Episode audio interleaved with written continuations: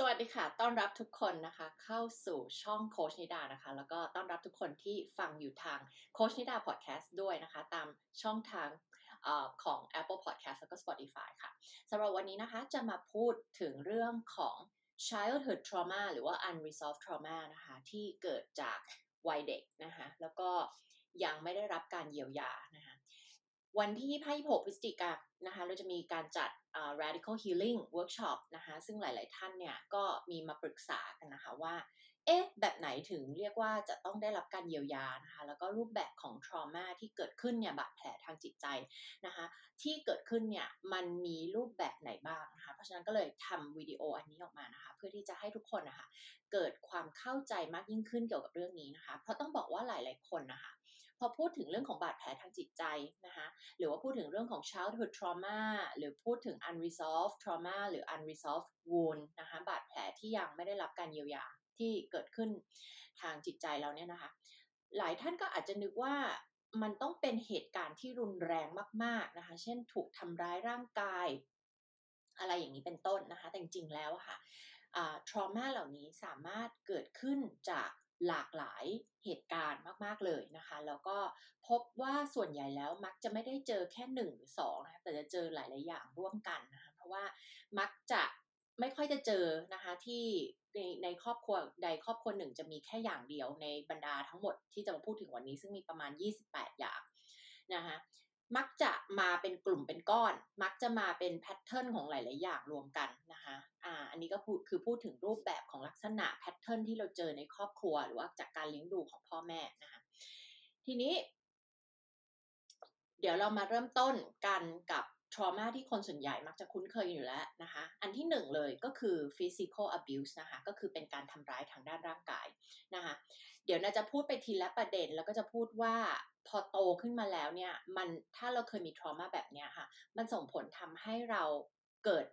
เกิดอะไรขึ้นในตอนที่เราโตมาเป็นผู้ใหญ่นะคะ แล้วก็เดี๋ยวจะมีการยกตัวอย่างนะคะ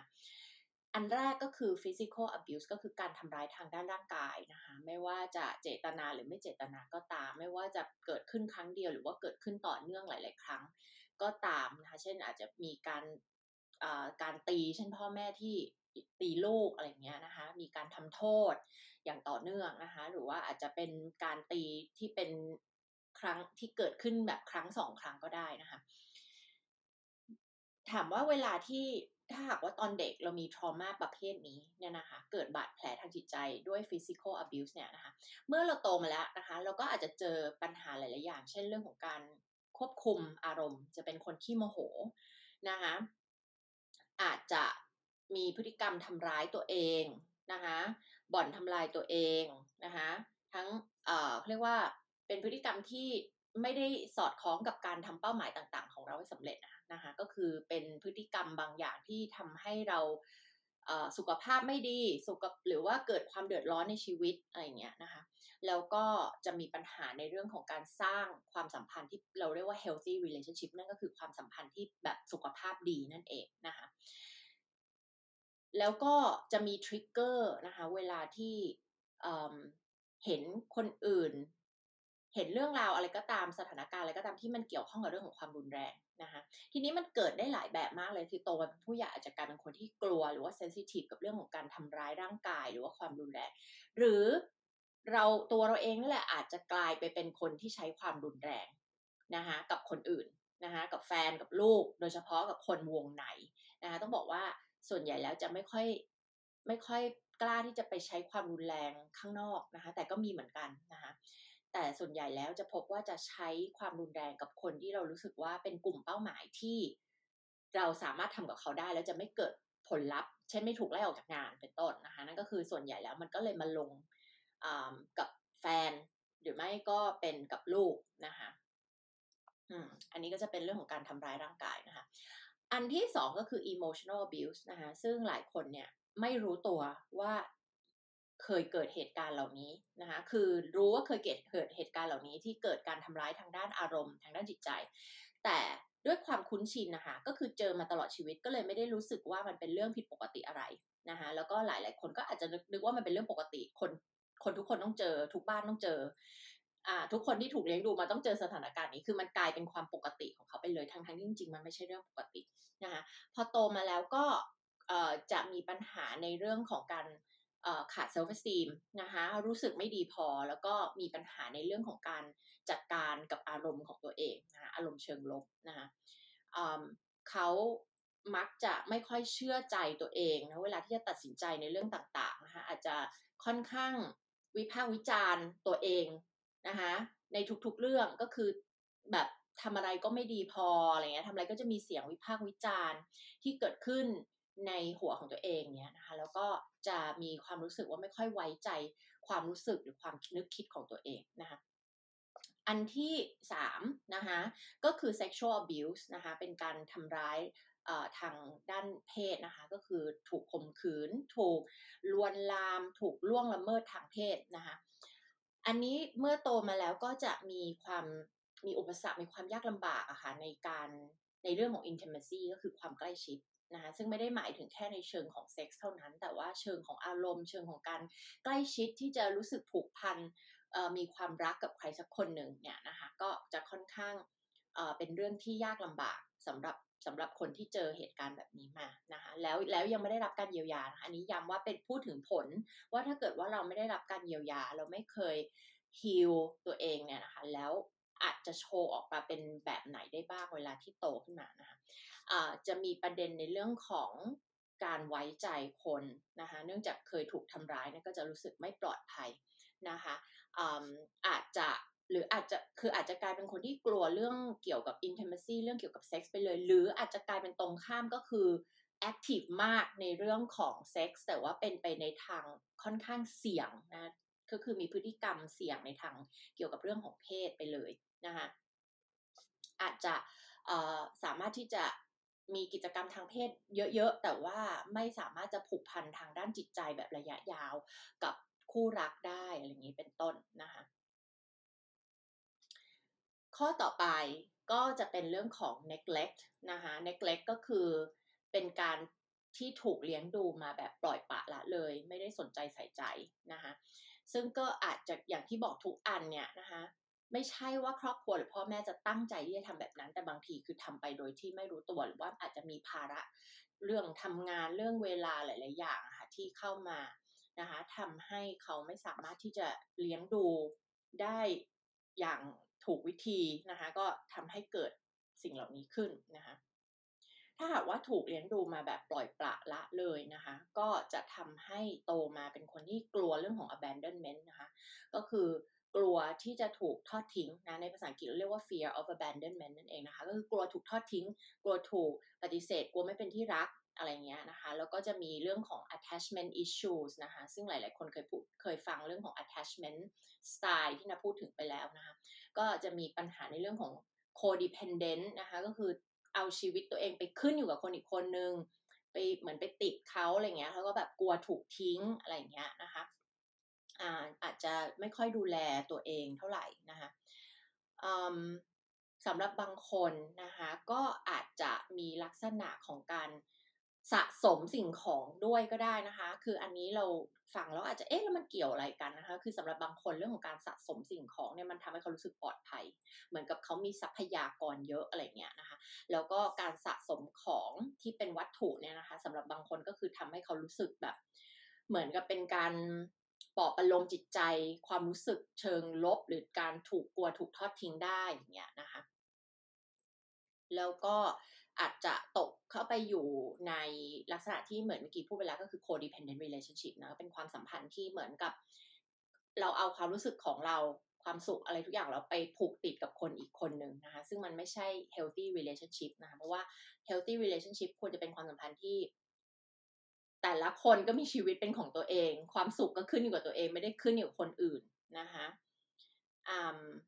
อันต่อไปก็คือ witnessing domestic violence ก็จะเป็นเรื่องของการที่เคยเห็นความรุนแรงเกิดขึ้นในครอบครัว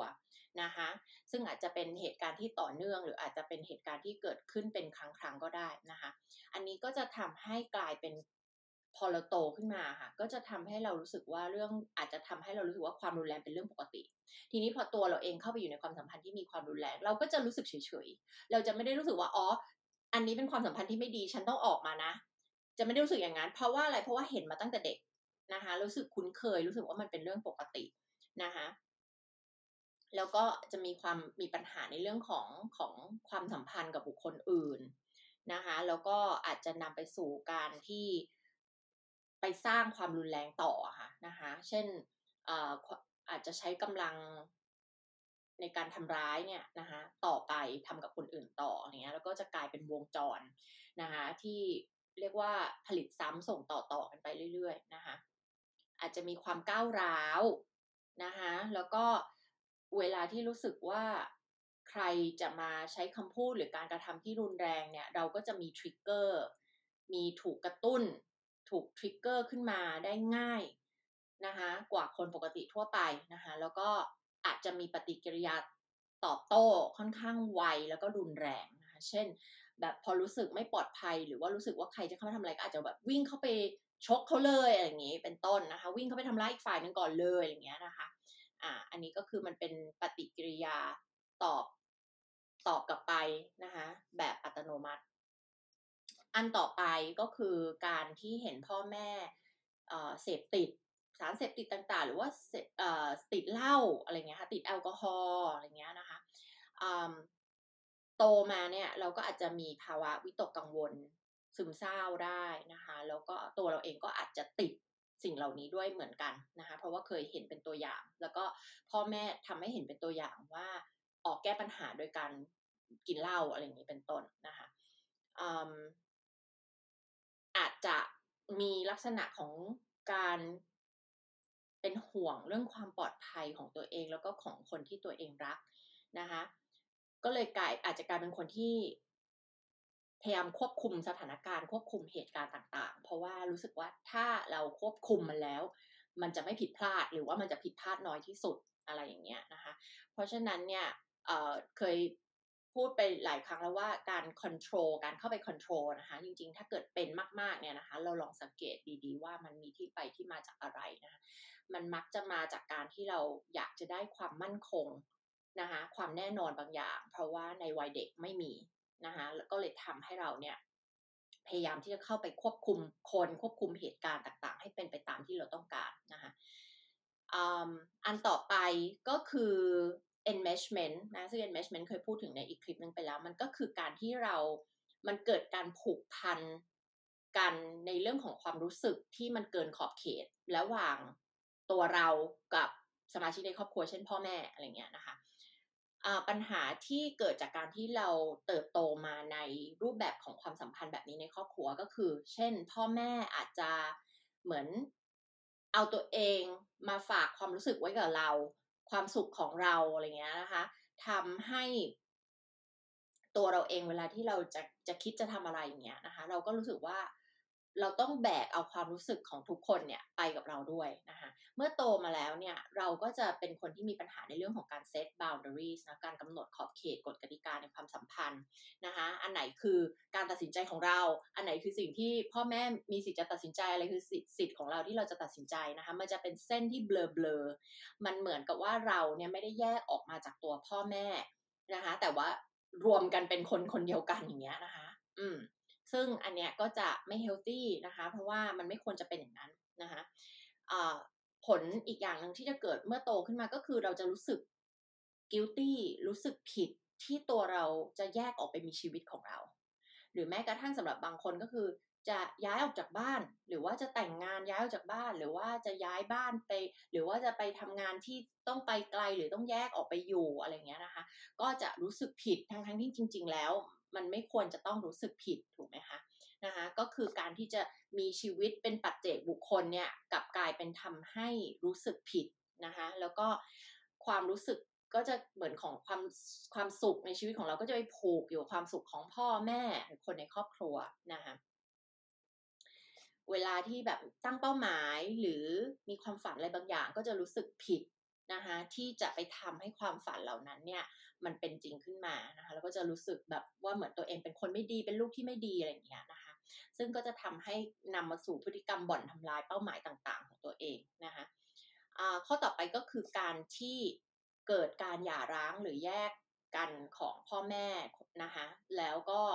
ไม่ไม่ได้รับการรับมืออย่างดีนะคะนั่นก็คือเอเมื่อเมื่อ พ่อแม่เลิกกันแล้วแล้วไม่สามารถที่จะ co-parent หรือว่าเป็นพ่อแม่ร่วมกัน ให้กับลูกๆได้อย่างดีนะคะ แต่มันมาพร้อมกับคอน FLICT มาพร้อมกับปัญหามันมาพร้อมกับคนที่คือเด็กรับรู้ได้ว่า ผู้ใหญ่ไม่โอเค มันเป็นปัญหา มันเป็นเรื่องที่วุ่นวาย chaos อะไรเงี้ยนะคะ เด็กก็จะรู้สึกไม่มั่นคงทางจิตใจนะคะ อันนี้ก็คือแปลว่าถ้าเกิดมีการแยกย้ายกันแต่ได้รับการรับมืออย่างดีอะก็จะไม่เกิดเอฟเฟกต่อตัวเด็กนะคะเมื่อโตขึ้นมาแล้วถามว่าเกิดเหตุการณ์เหล่านั้นแล้วเด็กแล้วในครอบครัวเรียกว่ารับมือได้ไม่ดีอะนะคะ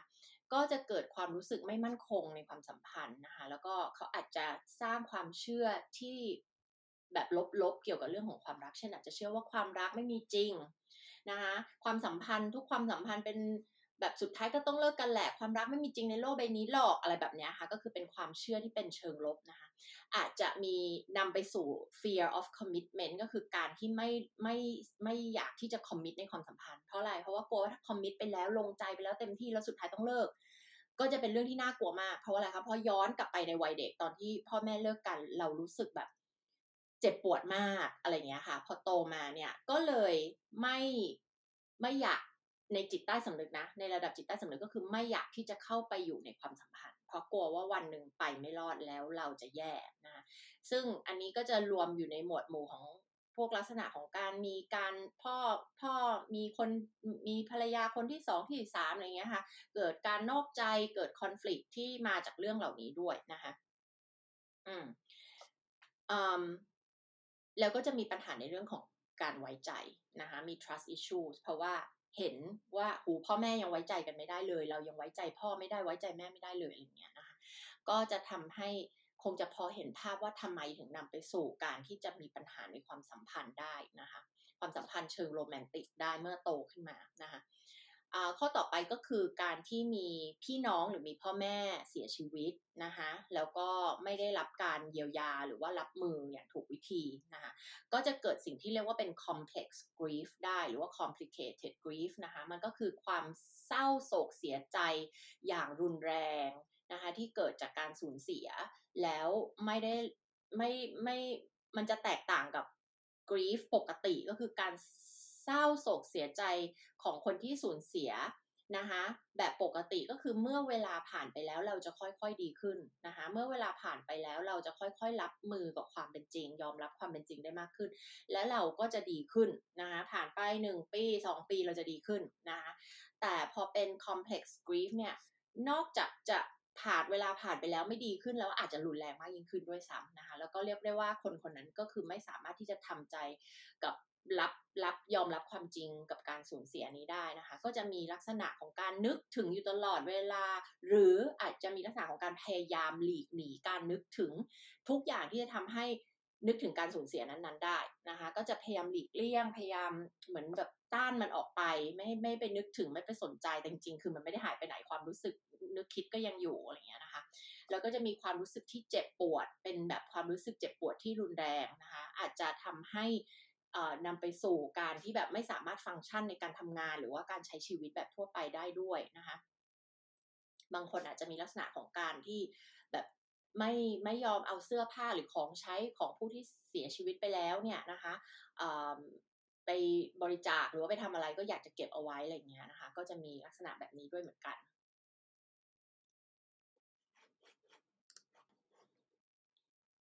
อะทีนี้ที่กล่าวมาทั้งหมดเนี่ยค่อนข้างจะเป็นทรมาที่ค่อนข้างชัดเจน แล้วก็คนทั่วไปมักจะเข้าใจว่าทำไมมันถึงสร้างเป็นปม หรือว่าเป็นบาดแผลทางจิตใจขึ้นมา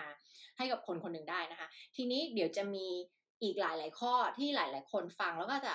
เฮ้ยไม่เคยรู้มาก่อนว่าสิ่งนี้คือทำให้เกิดเป็น childhood trauma หรือว่าบาดแผลหรือว่าปมจากวัยเด็กได้นะคะอะก็ลองฟังกันไปนะคะ แล้วก็ลองคิดตามนะ อันต่อไปที่จะพูดถึงก็คือ การวิพากษ์วิจารณ์นะคะหรือว่า criticism นั่นเองคือมีการวิพากษ์วิจารณ์อย่างต่อเนื่องนะคะอย่างสม่ำเสมอนะคะแล้วก็หลายหลายครอบครัวคือวิพากษ์วิจารณ์ตลอดเวลา ทุกวันวันละหลายๆครั้งอะไรเงี้ยนะคะสิ่งที่จะเกิดขึ้นถ้าหากว่าเราโตมาในครอบครัวแบบนี้นะคะ เราก็อาจจะเป็นคนที่วิพากษ์วิจารณ์ตัวเองอยู่ตลอดเวลา รวมทั้งวิพากษ์วิจารณ์คนอื่นด้วย นะคะแล้วก็จะแบบเสียงในหัวก็คือวิพากษ์อันนี้ไม่ดีพออันนั้นยังไม่เก่งพออันนั้นยังทำไม่ได้ทำไมเป็นคนแบบนี้เนี่ย มันจะมีเหมือนแบบ negative self talk คือเสียงที่เหมือนเราพูดกับตัวเอง แต่มันเป็นเสียงเชิงลบ เชิงวิพากษ์วิจารณ์นะคะแล้วก็จะกลายเป็นคนที่กลัวความล้มเหลว ไม่กล้าทำอะไรที่ออกนอกคอมฟอร์ทโซนจะยึดอยู่กับการทำอะไรที่เราแน่ใจว่าเราทำได้ดีเท่านั้นนะคะ ก็คือ perfectionism นั่นเองนะคะ เราก็จะไม่กล้าลองทำอะไรใหม่ ๆ เพราะว่ากลัวอะไร กลัวทำแล้วมันล้มเหลว กลัวทำแล้วมันไม่ดี กลัวทำแล้วมันไม่สมบูรณ์แบบนะคะ ซึ่งแน่นอนแหละ ถ้าเราเป็นแบบนั้นนะคะ เราก็จะไม่ได้ใช้ชีวิตที่รู้สึกเติมเต็มจริง เพราะเราก็จะอยู่แค่แค่เนี้ย อยู่ใน comfort zone ของเรา อยู่ใน comfort zone ไปเรื่อยๆ ก็จะเหี่ยวเฉาเนาะอย่างที่พูดเสมอก็คือดอกไม้ถ้ามันไม่โตมันก็กำลังตายนะคะ แล้ว เราก็จะแบบมีมาตรฐานที่ตั้งไว้สูงเกินจริง เกินที่มนุษย์จะทำได้จริง ๆ เกี่ยวกับทุกเรื่อง อาจจะเป็นเรื่องงานเป็นเรื่องธุรกิจอาจจะเป็นเรื่องความสัมพันธ์นะคะแล้วมันเหมือนเราตั้งมาตรฐานไว้เนี่ย แต่เราไม่มีทางจะได้มันมานะคะรวมทั้งอย่างที่อธิบายคือหลีกเลี่ยงเวลาที่เจออะไรที่ยากๆ เจออะไรที่มันท้าทายหรือออกนอกคอมฟอร์ทโซนเราก็จะหนีมัน เพราะว่าเรากลัวกลัวที่จะล้มเหลวนะคะอันต่อไปก็คือ รูปแบบความสัมพันธ์ในครอบครัวที่เป็นแบบ toxic หรือว่าเป็นพิษนั่นเองนะคะ ซึ่งมันก็จะมีหลากหลายเนาะตั้งแต่การวิพากษ์วิจารณ์ การตำหนิ การข่มขู่การใช้อารมณ์ที่มันแบบเป็นอารมณ์เชิงลบนะคะ มีการ manipulate มีการแบบควบคุมเผด็จการนะคะ หลากหลายมาก ๆ เลยนะคะ ซึ่งบางคนอะถ้ามาจากครอบครัวที่ toxic เนี่ย ทำให้โตมาแล้วอะอาจจะงง อาจจะแยกไม่ออกว่าอะไร toxic อะไร healthy นะคะอะไรคือความสัมพันธ์ที่สุขภาพดี และอะไรคือความสัมพันธ์ที่ toxic อาจจะแยกไม่ออกเพราะอะไร เพราะคุ้นชินไงเจอมาตลอดชีวิต อันนี้คือความปกติของที่บ้านเรา มันก็กลายเป็นความปกติของเราไป แล้วพอเราไปเจอความสัมพันธ์ที่ toxic ที่ทำงานกับเพื่อนกับแฟนเราก็ไม่ realize หรือไม่ได้ตระหนักรู้ขึ้นมาว่านี่คือ toxic นะนะคะ อืม อันนี้ก็จะเจอกับลูกค้าหลาย ๆ คนที่มาโค้ชหรือว่ามาเข้าเวิร์กช็อปก็คือแบบไม่รู้ว่าสิ่งนี้คือ toxic จนพอเราชี้เขาเห็นว่าแบบเนี้ยคือ toxic นะเนี้ยเขาถึงจะรู้ตัวนะคะเพราะฉะนั้นเมื่อโตมาแล้วเนี่ย ถ้าเคยอยู่ในความสัมพันธ์ในครอบครัวที่ toxic ก็จะโตมาแล้วก็เอาตัวเองเข้าไปอยู่ในความสัมพันธ์บริบทต่าง ๆ ที่ toxic ด้วยเช่นกัน แล้วก็คิดว่ามันคือความปกติ เพราะอย่างที่พูด ทุกครั้งคือคนเราจะไม่ได้หาสิ่งที่เราต้องการจริง ๆ แต่เราจะหาสิ่งที่คุ้นชินนะคะสิ่งที่ทำให้เรารู้สึก familiar นะคะมันคือเรื่องของ familiarity คือความคุ้นชิน ความคุ้นเคยนะคะการที่เราอยู่กับอะไรที่มันคุ้นเคยคุ้นชินอะมันจะทำให้เรารู้สึกแบบสบายใจรู้สึกไม่มีความแบบรู้สึกอึดอัดใจอะถึงแม้มันจะเป็นสิ่งที่ท็อกซิกก็ตามนึกออกไหมคะอืม นอกจากเราจะเอาตัวเองเข้าไปอยู่ในความสัมพันธ์ที่ toxic แล้ว เราก็จะมีปัญหาในเรื่องของการแสดงออกทางเกี่ยวกับอารมณ์ด้วย ในการแสดงพูดถึงความรู้สึกของตัวเอง พูดถึงความต้องการของตัวเองนะรวมทั้งเราอาจจะไม่ค่อยให้ใครเข้ามาใกล้เรา เพราะว่ากลัวว่าถ้าเกิดคนเข้ามาใกล้เราแล้วเนี่ยนะคะไว้ใจไม่ได้นะคะเราจะมีปัญหาในเรื่องของการไว้ใจคนนะคะ ซึ่ง ก็อาจจะแสดงออกในเรื่องของการที่ไม่กล้ามี commitment ในความสัมพันธ์ด้วยก็ได้นะคะอะอันต่อไปคือถ้าเราโตมาในกับพ่อแม่หรือครอบครัวที่ที่พวกเขารู้สึกว่าเขาไม่ดีพอนะอันนี้ส่งผลยังไงเมื่อเราโตมา ก็จะทำให้เราเนี่ยมีการขาด self-esteem ไปด้วยนะคะ ก็คืออาจจะรู้สึกไม่ดีพอรู้สึกแบบมีประเด็นเรื่องของ imposter syndrome คือรู้สึกว่าตัวเองไม่เก่งพอนะคะ มีความรู้สึกไม่มีความแฮปปี้หรือไม่มีความสุขในชีวิต ไม่มีความพึงพอใจในชีวิตนะคะรู้สึกว่าสำเร็จมากแค่ไหน ก็ไม่ดีพอนะคะทีนี้มันส่งต่อมาจากพ่อแม่เรายังไงล่ะ ก็คือเมื่อพ่อแม่รู้สึกไม่ดีพออ่าลองฟังมันเป็นขั้นตอนนะคะ เมื่อพ่อแม่รู้สึกไม่ดีพอ พ่อแม่จะทำไง พ่อแม่ก็จะมาคาดหวังให้ลูกเนี่ย ประสบความสำเร็จ ดูดีมีสถานะ ทุกอย่างกันอะไรก็ได้ที่จะทำให้เด็กคนนั้นโตมาเป็นโล่รางวัลของพ่อแม่ ไปแข่งกีฬาได้เหรียญทองถูกไหมเพราะอะไรเพราะพ่อแม่ขาด self-esteem ก็เลยจะพยายามเอาลูกเนี่ย มาทำให้ตัวเองรู้สึกดีพอนะคะแล้วเมื่อพ่อแม่มีกรอบความคิดแบบนี้ เขาก็เลยส่งต่อความรู้สึกไม่ดีพอเนี้ยให้กับลูก เพราะพอพ่อแม่รู้สึกว่าตัวเองไม่ดีพอเขาก็จะรู้สึกอยู่ลึกๆว่าลูกเขาก็ไม่ดีพอเหมือนกันเพราะว่าอะไรเพราะลูกคือผลผลิตของฉัน แล้วเด็กเหล่านั้นหรือเด็กคนนั้นก็จะรับรู้ถึงความรู้สึกไม่ดีพออันนี้ได้ มันก็เหมือนเป็นความเชื่อที่ไม่ใช่ความเป็นความเชื่อของเด็กคนนั้นแต่แรก แต่ถูกส่งต่อมาจากพ่อแม่นะคะแล้วเด็กคนนั้นก็จะรับเอาสิ่งนี้ต่อไป ว่าตัวเองไม่ดีพอนะคะ แล้วมันก็เป็นเรื่องของการที่พ่อแม่ค่ะ เมื่อเขารู้สึกไม่ดีพอเขาขาด self-esteem เขาก็จะมีความคิดคำพูดพฤติกรรมหลาย ๆ อย่างของคนที่ขาด self-esteem ทีนี้เด็กจะเรียนรู้จากใครล่ะ ก็เรียนรู้จากพ่อแม่ไงคะ ในเมื่อเรียนรู้ความคิดคำพูดการกระทำของคนที่ขาด self-esteem เด็กคนนั้นก็จะเรียนเรียนรู้มาทั้งชุดเลยทั้งหมดนี้เลย แล้วก็เลยกลายเป็นคนที่ low self esteem เหมือนกันนะคะ อันต่อไปก็คือการโตมานะ trauma อันต่อไปก็คือการที่เด็กโตมาในครอบครัวที่ให้ความรักแบบมีเงื่อนไขนะคะคืออะไร ความรักแบบมีเงื่อนไขคือ ต้องดีนะถึงจะรักต้องเก่งนะถึงจะรัก ต้องเป็นเด็กดีนะถึงจะรักเคยได้ยินคำนี้ไหมคะนะคะสิ่งเหล่านี้เนี่ยเป็นสิ่งที่ไม่ควรคิดและก็ไม่ควรพูดกับเด็กเลยค่ะ และถ้าเราคิดเราต้องกลับมาเช็คตัวเองแล้วว่าทำไมเราถึงคิดอย่างนั้นนะคะ เพราะความรักที่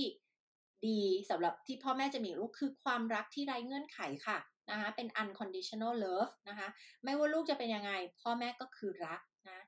แต่พอมันเป็น conditional love ก็คือเป็นความรักที่มีเงื่อนไขเนี่ยนะก็เลยทำให้เด็กคนนั้นโหยหาการยอมรับอยู่ตลอดเวลา เมื่อโตมาจะแสดงออกแบบไหนจะเกิดผลอะไรกับเด็กคนนั้น เมื่อโตมาก็จะอยากได้ external validation อยู่ตลอดเวลา โพสโซเชียลมีเดียให้คนมาสนใจเรา ให้คนมาชื่นชมเรานะคะหรือว่าการทำอะไรต่างๆ เพื่อที่จะประสบความสำเร็จในด้านต่างๆ ของชีวิต เพื่อที่คนอื่นจะยอมรับนะนั่นไม่ได้บอกว่าคนที่รักในความสำเร็จหรือมีความทะเยอทะยานทุกคนมีทรมานนี้ไม่ใช่ แต่ถ้าเป็นความสำเร็จที่เพื่อให้คนอื่นมายอมรับเรา อันนี้เกิดมาจากทรมานะคะ เพราะมันมาจากต้นเหตุคือความรู้สึกไม่ดีพอ แล้วมันมาจากการที่พ่อแม่รักเราแบบมีเงื่อนไขนั่นเองนะคะเราก็จะวิ่งตามหาความรักนี้ไปเรื่อย ๆ แล้วก็รู้สึกว่าทำไมมันไม่พอมันไม่ได้รับสักทีหนึ่ง เราจะมองหา external validation หรือการยอมรับจากโลกภายนอกจากคนต่างๆ เนี่ย แล้วเท่าไหร่มันก็ไม่ได้เติมเต็ม เพราะมันไม่ใช่สิ่งที่ได้ผลไงคะนะคะ การพยายามไปได้รับการยอมรับจากคนนอก คำชื่นชมจากคนจากสังคมอะมันอีโก้ทำให้เราคิดว่าดี คิดว่าเราอยากได้สิ่งนี้แต่จริงมันไม่ได้ช่วยให้เราพัฒนา self-esteem ของเราขึ้นมาได้เลยนะคะใครที่เคยฟังนะพูดเรื่อง self-esteem จะรู้ว่ามันไม่ได้เกี่ยวกับคำชม มันไม่ได้เกี่ยวกับการยอมรับของคนอื่น มันเกี่ยวกับการยอมรับของตัวเราเองนะคะอืม นอกจากนี้การที่เราโตมาในครอบครัวที่มีความรักแบบมีเงื่อนไขเนี่ย มันก็จะทำให้เรามีความยากลำบากมีปัญหาในการสร้างความสัมพันธ์ที่มั่นคงนะคะกับเพื่อนกับแฟนกับความรักบริบทต่างๆนะคะ เราก็จะคอยวิ่งหาความสำเร็จทั้งด้านการงานเอ่อความสวยความงาม หล่อสวยต้องดูดีนะบางคนก็สัญญกรรมแล้วสัญญกรรมอีกอะไรเงี้ยแล้วก็ไม่รู้สึกแฮปปี้สักทีหนึ่งนะคะจะมาพร้อมกับลักษณะของ anxious attachment หรือว่า anxious avoidant attachment style ก็คือสไตล์ที่ไม่มั่นคงนั่นเองไม่ใช่ secure นั่นเองนะคะ trauma อันต่อไป ก็คือการแข่งขันระหว่างพี่น้องกันเอง หรือว่ามีการเปรียบเทียบระหว่างพี่น้อง หรือว่ามีลูกรักลูกชัง ลูกคนโปรด ลูกคนไม่โปรดนะคะอันนี้ก็เกิดเป็น trauma นะคะ ซึ่งจะคล้ายๆกันกับที่พูดพูดมาเนาะก็จะทำให้โตมาแล้วรู้สึกมีปัญหาในเรื่องของการรับรู้คุณค่าในตัวเองนะคะรู้สึกไม่ดีพอขาด self esteem นะคะ มีความรู้สึกอิจฉาคนอื่น หรือว่าเข้าไปอยู่ในความสัมพันธ์ก็จะมีความรู้สึกขี้หึงอะไรเงี้ย เพราะว่ามีการเปรียบเทียบตัวเองกับ สมมติเป็นผู้หญิง แล้วแฟนเราเรามีแฟนแล้วแฟนเราแบบมองผู้หญิงคนอื่นหรืออะไรเงี้ย คือเราก็จะมีความรู้สึกเปรียบเทียบตัวเองกับผู้หญิงคนอื่นอะไรเงี้ยเป็นต้นนะคะ ก็จะแสดงออกมาแบบขี้หึงขี้อิจฉาอะไรเงี้ยนะคะ แล้วก็ เปรียบเทียบตัวเองกับคนอื่นตลอดไม่ว่าจะเป็นเรื่องส่วนตัวบริบทส่วนเรื่องส่วนตัว เรื่องความรักหรือว่าเรื่องความสำเร็จทางด้านการงานธุรกิจอะไรเงี้ยนะคะ แล้วก็ลึกๆก็จะมีความรู้สึกแบบ โกรธ ความรู้สึกเศร้า ความรู้สึกผิดหวังในตัวเองอะไรเงี้ยนะคะ แล้วก็เวลาที่มีใครทำให้โกรธก็จะรู้สึกแค้นฝังหุ่นกับคนเหล่านั้นอะไรเงี้ยนะคะ ไม่สามารถไม่ไม่ให้อภัยไม่ไม่ปล่อยวาง นะอันต่อไปนะคะก็คือ parentification นะคะ parentification คืออะไร มันคือการที่เด็กคนหนึ่งเนี่ย ปกติเด็กเนี่ย อยู่กับพ่อแม่คือพ่อแม่จะต้องเลี้ยงเราเป็นผู้ปกครองเป็นพ่อแม่เราถูกไหมคอยไกด์นำชีวิตดูแลเราอย่างดีอะไรต่างๆ นานาใช่ไหมคะแต่ parentification ก็คือการที่เด็กคนนั้นเนี่ยแหละต้องไปดูแลพ่อแม่ของตัวเองตั้งแต่เด็กๆ ซึ่งอาจจะมาจากการที่พ่อแม่ป่วย พ่อแม่ติดสารเสพติดติดเหล้าพ่อแม่ไม่สามารถพึ่งพาไม่สามารถดูแลตัวเองได้อะไรต่างๆเหล่านี้เนี่ยก็เลยทำให้เด็กคนเหล่านั้นเนี่ยต้องโตเกินอายุโตไวโตไวๆอะโตให้ไวอะนะคะแล้วก็ต้องดูแลพ่อแม่ของตัวเองอะ ตั้งแต่อายุยังน้อยหรือว่าแบบช่วงที่ที่ควรจะยังเรียนหนังสือหรืออะไรอยู่ก็ต้องมารับผิดชอบสิ่งเหล่านี้เนี่ยนะคะ เขาก็เรียกว่ามันคือ parentification ก็คือแทนที่จะได้ไป enjoy life จะได้ไปสนุกเนี่ย ก็กลายเป็นต้องมาแบกรับเอาความรับผิดชอบอที่หนักอึ้งเหล่านี้เอาไว้นะคะ เมื่อโตมาแล้วเขาก็จะกลายเป็นคนที่ชิลไม่เป็น เหมือนมีความรู้สึกแบบเฮ้ยอะไรจะเกิดขึ้นต่อไปอะไรเงี้ย ฉันต้องแล้วก็จะมาพร้อมกับความรู้สึกว่าฉันต้องดูแลรับผิดชอบคนทุกคน ความสุขของทุกคนชีวิตของคนทุกคนฉันต้องแบกรับเอาไว้ทั้งหมดเลยนะคะแล้วก็ทำให้เขาคนคนนี้มีปัญหาในเรื่องของสุขภาพกายด้วยความเครียดทางด้านสุขภาพจิตด้วยอะไรเงี้ยเพราะว่าแบกรับเอาชีวิตแล้วก็ปัญหาของทุกๆคนเอาไว้กับตัวเอง ซึ่งบางทีมันไม่ได้เป็นกับแค่คนในครอบครัวหรือคนใกล้ตัวเราด้วยนะคะบางทีเป็นกับคนทุกคนเลย บางทีเป็นคนที่ทำงานที่ไม่ได้สนิทก็ไปเอาปัญหาเขามาแบกเอาไว้อะไรเงี้ย นึกออกไหมคะนะเพราะว่าอะไรมันคือแพทเทิร์นที่เราไปเรียนรู้มาตั้งแต่เด็กๆนะคะอืมอันต่อไปนะคะอันต่อไปก็คือ unreliable หรือว่า absent parent นะคะก็คือพ่อแม่ที่ไม่สามารถพึ่งพาได้ พ่อแม่ที่วัวแต่ยุ่งกับงาน จนไม่มีเวลาใส่ใจ ไม่มีเวลาที่จะดูแลหรือว่า ไม่ได้ให้เวลากับลูกเลยอะไรเงี้ยนะคะอะอันนี้ก็จะทำให้เด็กรู้สึกกลัวถูกทอดทิ้งนะโตมานะโตมากลายเป็นคนที่กลัวถูกทอดทิ้งนะคะมีปัญหาในเรื่องของ attachment นะคะก็คืออาจจะเป็น anxious หรือว่า anxious avoidance attachment style นะคะมีปัญหาในเรื่องของการไว้ใจคนนะเพราะว่าไม่เคยได้พัฒนาความรู้สึกมั่นคงปลอดภัยตอนที่เป็นเด็ก มันก็เลยติดมาจนถึงตอนโตนะก็ไม่รู้สึกมั่นคง แล้วก็รู้สึกว่าไม่สามารถไว้ใจใครได้นะคะ อืมแล้วก็จะมีลักษณะของการที่รู้สึกว่าต้องพึ่งพิงตัวเอง พึ่งพาตัวเอง จนไม่สามารถขอความช่วยเหลือใครได้เนี่ยนะคะหรืออาจจะเป็นตรงกันข้ามเลยนะคะก็คืออาจจะกลายเป็นเมื่อกี้นี้คือบอกว่าคือกลายเป็นสันโดษไปเลย กลายเป็นฉันจะเป็นคนที่พึ่งพิงตัวเองแบบสุดขีดไปเลย แต่ในทางตรงกันข้ามก็อาจจะกลายเป็นคนที่เหมือนกลายเป็นเด็ก แล้วก็จะต้องไปพึ่งพิงคนอื่นตลอดเวลา ก็เป็นไปได้เช่นกันนะคะ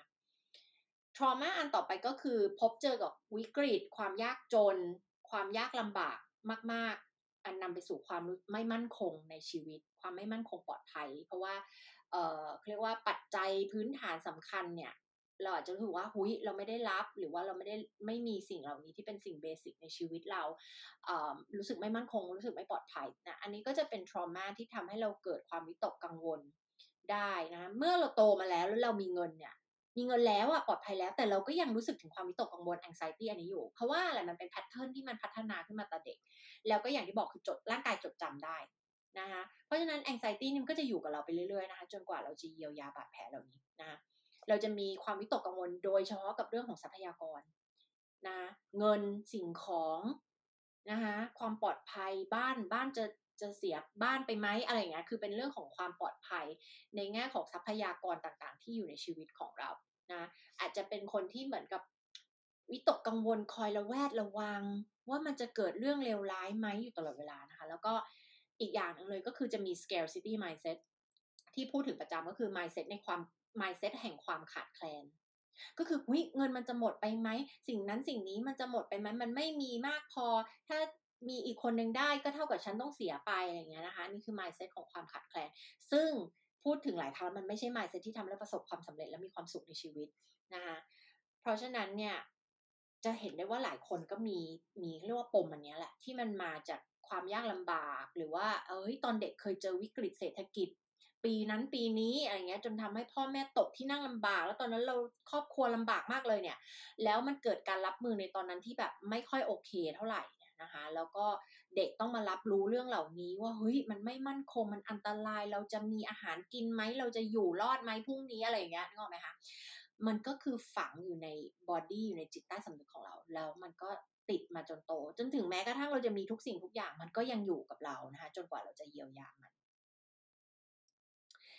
บางคนก็อาจจะมีอาการของการชอบสะสมของ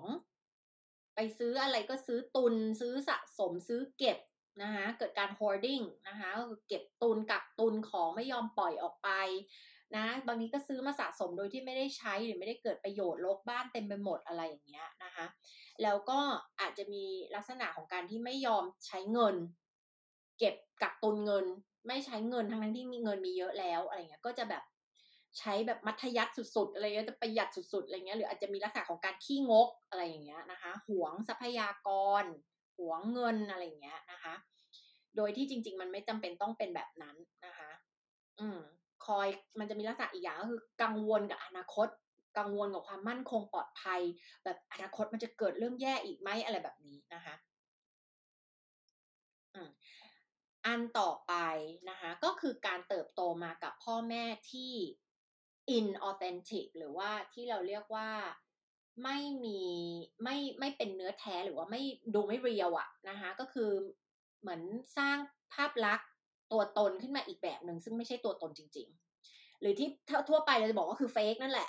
นะคะแต่ว่ามันคำคำว่าเฟกอาจจะแบบเอ๊ะมันแปลว่าอะไรกันแน่คือมันไม่ได้แปลว่าพ่อแม่ต้องตั้งใจที่จะโกหก หรือว่าตั้งใจที่จะสร้างภาพลักษณ์บางอย่างขึ้นมานะคะบางทีคือมันเป็นไปโดยที่ไม่ได้ตั้งใจค่ะนะคะแล้วก็ ไม่รู้ตัวด้วยนะคะว่าอ๋อนี่คือเราไม่ได้เป็นตัวของตัวเอง แต่เรากำลังแสดงอยู่หรือเรากำลังพยายามสร้างภาพให้คนอื่นรับรู้ ในแบบที่เราอยากให้เขารับรับรู้นะคะก็คือเราไม่รู้ตัวนะซึ่งบางทีก็มาพร้อมกับอาจจะไม่ได้เกี่ยวกับภาพลักษณ์อย่างเดียวแต่ว่าบางทีก็จะเป็นคนที่คิดอย่างหนึ่งแต่พูดออกไปอีกอย่างหนึ่งไม่พูดความรู้สึกที่แท้จริงของตัวเองออกไปนะคะ ก็คือพอเราสังเกตคนที่ inauthentic เราก็จะรู้เอ๊ะมันเหมือนเขามีอะไรปิดบังอยู่อะคือเขาไม่ได้เป็นตัวของตัวเองจริง ๆ เขาไม่ได้พูดสิ่งที่เขารู้สึกหรือเขาคิดจริง ๆ แต่มันเหมือนมีการกรองมาแล้วว่าจะพูดอะไรออกมา หรือจะแสดงออกมาแบบไหน จะวางตัวแบบไหนนะคะถ้าเราโตมากับพ่อแม่ที่เป็นแบบเนี้ย เราก็จะมี trust issue ค่ะ เพราะว่าเราเหมือนกับเฮ้ยขนาดพ่อแม่เรายังเชื่อไม่ได้เลยว่าที่พูดมาเนี่ยจริงไหม ที่บอกว่าตัวเองเป็นแบบนี้จริงไหมหรือที่บอกว่าตัวเองรู้สึกอย่างนี้จริงไหมนะคะเราก็จะโตมาแล้วมี trust issue ค่ะ ก็คือมีประเด็นในเรื่องของการไว้ใจคนนะคะเราจะไม่แน่ใจว่าแบบเราคือใคร มันจะมีลักษณะของการแบบค้นค้นหาตัวเองไม่เจอ ไม่รู้ว่าฉันคือใคร ฉันคือใครกันแน่ มันเหมือนไม่ได้สร้างอัตลักษณ์ตัวตนที่เป็นแก่นของเราขึ้นมานะคะ เพราะว่าอะไร เพราะคนที่ inauthentic หรือว่าพ่อแม่เนี่ยเขาก็ได้เป็น role model ให้ให้เราเห็นเนี่ยว่าการไม่เป็นตัวของตัวเองมันเป็นยังไงนะคะเพราะว่าตรงข้ามกันเลย authentic อะคือคนที่รู้ว่าอัตลักษณ์ตัวตนโดยแก่นของฉันแล้ว ฉันคือใคร ไม่มีใครทำให้ฉันหลงหรือควยเขวได้ว่าตัวตนฉันคือใคร ในขณะที่ inauthentic มันตรงข้ามเลยมันคือไม่ได้เป็นตัวของตัวเอง ไม่รู้ว่าตัวตนที่แท้จริงของฉันคือใครฉัน อยากให้มันเป็นแบบนี้ ฉันไปเห็นคนนั้นคนนี้เป็นอย่างนี้ ฉันก็พยายามจะเรียนแบบเขาอะไรอย่างนี้ เป็นต้นนะคะ ก็เลยทำให้เด็กที่โตมาแบบนี้ก็ไม่สามารถที่จะฟอร์มอัตลักษณ์ตัวตนของตัวเองขึ้นมา แล้วก็งงนะว่าฉันคือใคร มีความสับสนเรื่อง sense of self นะคะ ก็คือตัวตนอัตลักษณ์ตัวตนของตัวเอง มีปัญหาในเรื่องของการสร้างความสัมพันธ์ที่ออเทนติกหรือที่เรียลที่มันจริง ที่มันจริงใจที่มันเป็นความสัมพันธ์จริงนะคะแต่ก็จะไปสร้างความสัมพันธ์ที่มันเป็นแบบเปลือกนอกนะคะก็คือคบกันด้วยเปลือกนอกคบกันระดับผิวผิวคุยกันแต่เรื่องผิวผิวไม่คุยเรื่องที่มันลงไปลึกๆ เช่นเรื่องของความรู้สึก ความหมายของชีวิตเรื่องอะไรที่มันเป็นลึกๆเนี่ยจะไม่คุยจะคุยแค่ระดับผิวผิวนะซึ่งก็มาจากการเห็นตัวอย่างเหล่านี้จากพ่อแม่ของตัวเองนะคะ แล้วก็จะเหมือนมีมาตรฐานบางอย่างที่อยู่ในใจที่แบบฉันต้องเป็นไปตามมาตรฐานที่เพอร์เฟกอันนี้นะแล้วก็พยายามที่จะแบบรักษาไอ้ภาพลักษณ์ภายนอกอันเนี้ยอยู่ตลอดเวลา ซึ่งมันเหนื่อยมากเลยนะนะคะ เพราะว่ามันไม่ใช่เรื่องจริง เหมือนกับแบบเราคิดขึ้นมาว่าฉันต้องมีภาพลักษณ์แบบนี้ แล้วเราก็พยายามที่จะ perform หรือว่าแสดงให้เป็นไปตามภาพลักษณ์นั้นๆนะคะ มันจะเป็นอะไรที่เหนื่อยมากค่ะ เพราะว่าเขาจะรู้สึกว่าเขาไม่สามารถเป็นตัวของตัวเองได้ เวลาที่อยู่กับคนอื่น เหมือนกับว่าต้องแสดงตลอดเวลา ต้องมีหน้ากาก เหมือนแบบเป็น social mask อะเป็นหน้ากากที่ใส่เอาไว้ตลอดเวลาเวลาที่อยู่ในสังคม เพื่อที่จะได้รับการยอมรับจากคนอื่น หรือเพื่อที่จะสามารถ fit inอยู่ไปกับกลุ่มคนเหล่านี้ได้ แล้วก็เป็นที่ยอมรับนะคะอาจจะทำให้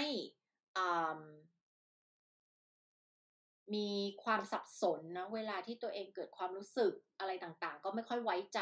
หรือว่าไม่ได้อาจจะพยายามหลีกหนีความรู้สึกที่แท้จริงของตัวเองเนาะแล้วก็อยู่กับไอ้เปลือกนอกอยู่กับไอ้ระดับพื้นผิว อยู่กับไอ้ performance หรือการแสดงอันเนี้ยต่อไปนะคะก็เรียกได้ว่าเป็นอุปสรรคที่ใหญ่มากๆนะคะ ในการที่จะทำให้คนคนนี้สร้างความสัมพันธ์ที่มันเป็นแบบของจริง ๆ ของแท้ๆ real relationship ขึ้นมาได้นะคะ จนกว่าจะเยียวยาตัวเองนะคะ อันต่อไปก็คือการมีพ่อแม่ที่เผด็จการควบคุมนะคะหรือพ่อแม่ที่เลี้ยงลูกแบบไข่ในหิน ที่เราเรียกว่า over protective นั่นเองนะคะมันก็จะทำให้เราเนี่ยโตมาเป็นคนที่ไม่กล้าตัดสินใจ ติดอยู่ใน comfort zone นะคะกลัวความเสี่ยงทุกรูปแบบ ซึ่งมันไม่ใช่เสี่ยงจริง ๆ แต่แค่ออกจาก comfort zone เราหรือไปทำอะไรใหม่ๆเนี่ยก็กลัวกลัวไปหมดเลยนะคะเพราะว่าอะไร เพราะว่าไม่เคยต้องตัดสินใจอะไรมาก่อนในชีวิตไงพ่อแม่ที่ควบคุมลูกจะตัดสินใจให้หมดทุกอย่าง วางเกมไว้แล้วว่าต้องเดินยังไง นะพ่อแม่ที่ over protective ก็เช่นกัน ก็จะปกป้องลูกเป็นไข่ในหิน ไม่ให้ไปทำนั่น ไม่ให้ไปทำนี่นะคะก็เหมือนกันก็คือมันคือการ control รูปแบบหนึ่งเหมือนกัน คือควบคุมไม่ให้ทำนั่นไม่ให้ทำนี่ อันนี้อันตรายอันนี้ไม่ดี ต้องเป็นอย่างนี้ต้องเป็นอย่างนั้นนะคะ ก็จะทำให้เด็กคนนั้นกลัวความเสี่ยง แล้วก็จะส่งต่อแพทเทิร์นเดียวกันก็คือเด็กคนนั้นก็จะโตมาเป็นคนที่รู้สึกว่าต้องควบคุมคนอื่นเหมือนกัน ควบคุมคนอื่น หรืออาจจะเข้าไปอยู่ในความสัมพันธ์ที่มีอีกคนหนึ่งคอยควบคุมเรา ก็คือเหมือนกับที่ตอนที่พ่อแม่ควบคุมเราด้วยเช่นกันนะ มันก็จะออกมาได้สองรูปแบบนะคะ มาพร้อมกับ การรู้สึกว่ากลัวว่าตัดสินใจไปแล้วจะไม่ดี หรือว่ากลัวตัดสินใจผิดพลาดนะคะไม่ชอบประสบการณ์ใหม่ ๆ ไม่ชอบการทำอะไรใหม่ ๆนะคะจะรู้สึกวิตกกังวลเวลาที่อะไรมันหลุดออกไปนอกสิ่งที่เราคาดเดาอะไรเงี้ยนะคะนอกการควบคุมของเรา มันมันหลุดออกไปนิดนึงก็จะแบบรู้สึกวิตกกังวลเกิดแองไซตี้แล้วอะไรเงี้ยนะคะอันต่อไปก็คือการที่พ่อแม่เนี่ยแบบ ไม่มีความเสมอต้นเสมอปลาย เวลานึงพูดอย่างหนึ่งอีกเวลานึงพูดอีกอย่างหนึ่งเวลานี้บอกอันนี้ทำไม่ได้ แต่อีกเวลานึงก็ปล่อยให้ทำอะไรเงี้ยนะคะอ่าอันเนี้ยมันก็จะทำให้เราเป็นคนที่งงค่ะนะคะแล้วก็ไม่ไว้ใจกฎกติกา ไม่ไว้ใจผู้ใหญ่ไม่ไว้ใจคน เพราะว่าเอ๊ะตกลงมันยังไงกันแน่นึกออกไหมคะมีปัญหากับเรื่องของการมีวินัยนะคะแล้วก็ขาดความมั่นคงทางจิตใจนะคะ ด้วยความที่เติบโตมากับการเลี้ยงดูจากในครอบครัวที่มันแบบเอาแน่เอานอนไม่ได้ เอาเดี๋ยวเป็นแบบนี้เดี๋ยวเป็นอีกแบบเนี้ย มันเหมือนกับว่าเขาจะรู้สึกไม่มั่นคงทางจิตใจเนาะ แล้วก็รู้สึกว่า เอ๊ะ คาดเดาอะไรกับใครไม่ได้เลยอะ่ะนึกออกไหมคะ อืม แล้วก็อันต่อไปก็คือเรื่องของ shaming humiliation นะคะ ก็คือการที่ถูกพูดให้ด้อยค่า พูดให้รู้สึกไม่ดีพอ ทำให้รู้สึกอับอายอะไรเงี้ยทำให้รู้สึกว่า เราเนี่ยไม่มีเกียรติไม่มีศักดิ์ศรีนะคะอืมซึ่งมันก็มาจากการพูดดูถูก ดูแคลนวิพากษ์วิจารณ์หนักๆอะไรพวกนี้นะคะทำให้เรารู้สึกไม่ดีพอ เมื่อโตมันจะกลายเป็นคนที่มีความรู้สึกกลัวต่อการวิพากษ์วิจารณ์ ถึงแม้ว่าบางทีคำวิพากษ์วิจารณ์เหล่านั้นแบบมันเหมือนเป็นคำคอมเมนต์ทั่วไป หรือเป็นแบบ constructive feedback ก็คือ feedback ที่ที่มีประโยชน์อะแล้วก็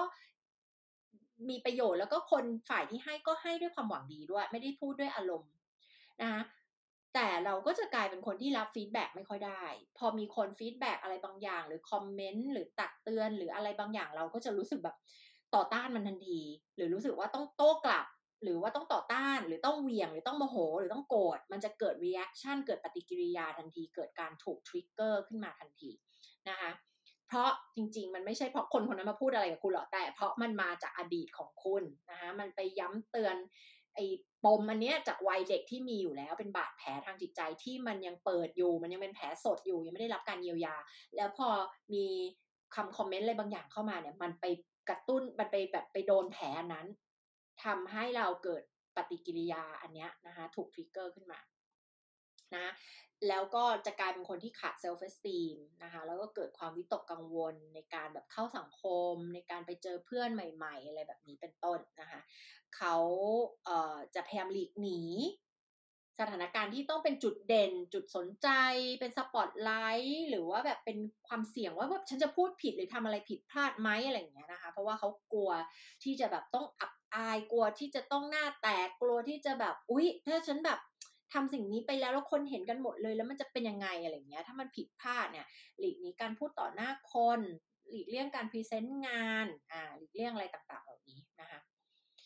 อันต่อไปคือการเติบโตมาในลักษณะของครอบครัวที่มีความขัดแย้งสูง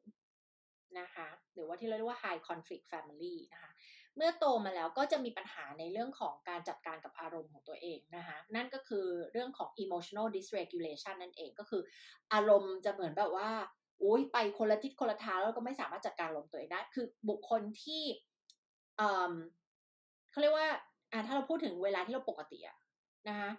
เราจะสามารถ regulate หรือว่าจัดการกับอารมณ์ต่างๆ ที่เกิดขึ้นได้ ไม่ได้บอกว่าไม่มีอารมณ์เชิงลบแต่เมื่อมีแล้วเรา regulate อารมณ์เหล่านี้ได้ เราบริหารจัดการอารมณ์เหล่านี้ได้อย่างเหมาะสม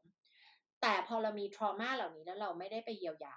มันจะเกิดสิ่งที่เราเรียกว่า dysregulate ก็คือเกิดอารมณ์ขึ้นมาเหล่านี้แล้วเนี่ยอารมณ์เชิงลบเหล่านี้แล้วไม่สามารถบริหารจัดการได้อย่างเหมาะสมนะคะเช่นอะไรดีล่ะ เช่นมีคนมา feedback เราอะไรบางอย่างแล้วมันไป trigger ความรู้สึกไม่ดีพอของเรา แล้วกลายเป็นเรานอนไม่หลับไปทั้งอาทิตย์นั้นเลยอะไรเงี้ยนะเพราะว่าหมดแต่คิดเรื่องนี้เนี่ยไม่สามารถจัดการเนี่ยรู้สึก ความกลัววิตกกังวล anxiety โกรธโมโหเสียใจหรืออะไรก็ตามเนี่ย แล้วมันไม่หายไปอะถูกไหมเพราะว่าถ้าเราปกติเนี่ย มันจะต้องหายไปมันต้องมีการจัดการอย่างอย่างอย่างถูกวิธีอย่างเหมาะสม แต่พอเอ๊ะ มันอยู่ไปหลายวันเรายังคิดเรื่องนี้เรายังหมกมุ่นกับเรื่องนี้นี่แหละค่ะ มันคือสัญญาณที่บอกว่าเรามี trauma นะคะ ก็คือเกิด emotional dysregulation ไม่สามารถจัดการกับอารมณ์เหล่านี้ได้นะคะะจะมีปัญหาในเรื่องของการจัดการกับความเครียด ความวิตกกังวลแล้วก็มักจะเอาตัวเองเข้าไปอยู่ในรูปแบบความสัมพันธ์ที่ท็อกซิกนะหรือว่า dysfunctional ก็คือเป็นความสัมพันธ์ที่มันไม่ healthy อะนะคะ อืมมักจะมีความทนต่อความเครียดในระดับต่ำนะ ก็คือนิดนึงเครียด นิดนึงเครียด นิดนึงเครียดเนี่ย อันนี้ที่หมายถึงเวลาที่พูดถึงว่าระดับในการทนทานต่อความเครียดต่ำนะคะ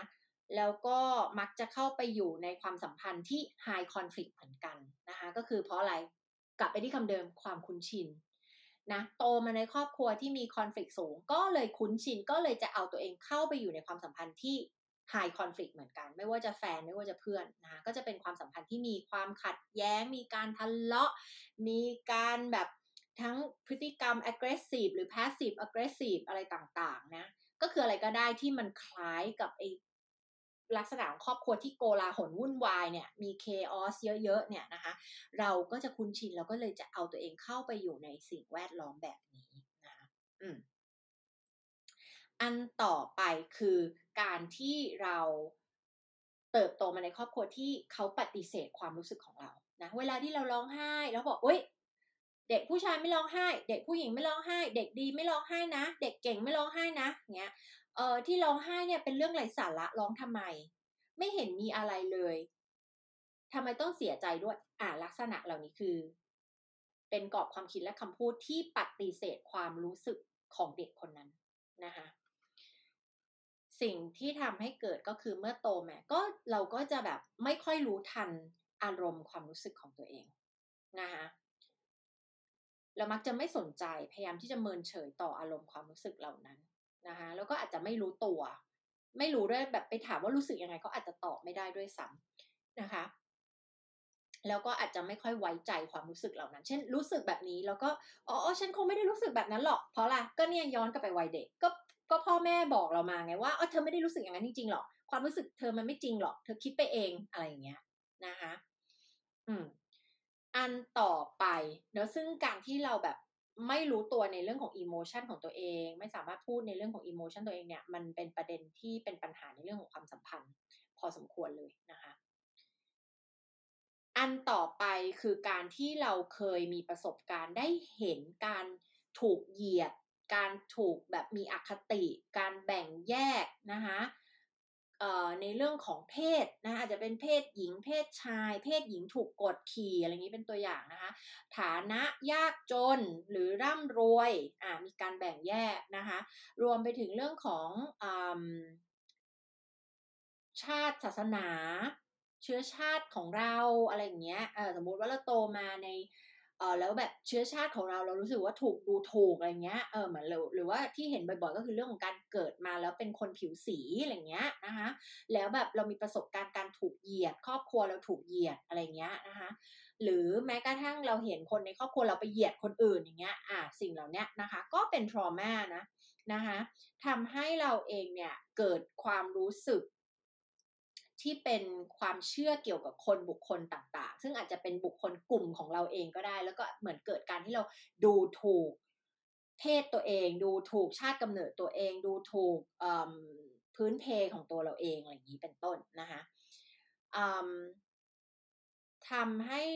นำสิ่งเหล่านี้ทำให้นำไปสู่แบบเป็นพวก PTSD ได้ด้วยนะ แล้วก็เรียกว่ากลายเป็นเราเป็นคนที่แบบมีความเครียดในชีวิตสูง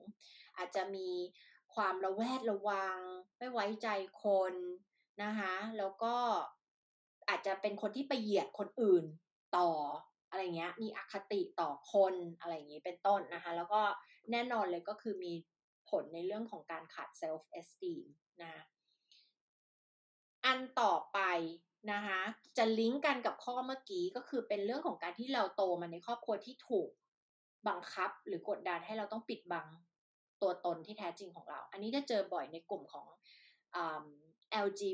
LGBTQ นะคะก็คือถูกแบบไม่ได้รับการยอมรับในเพศที่เราเป็นหรือว่า sexual orientation ของเรานะคะทีเนี้ยพอเราไม่ได้รับการยอมรับใน sexual orientation ของเราเนี่ยนะคะมันก็ทำให้เรารู้สึกเหมือน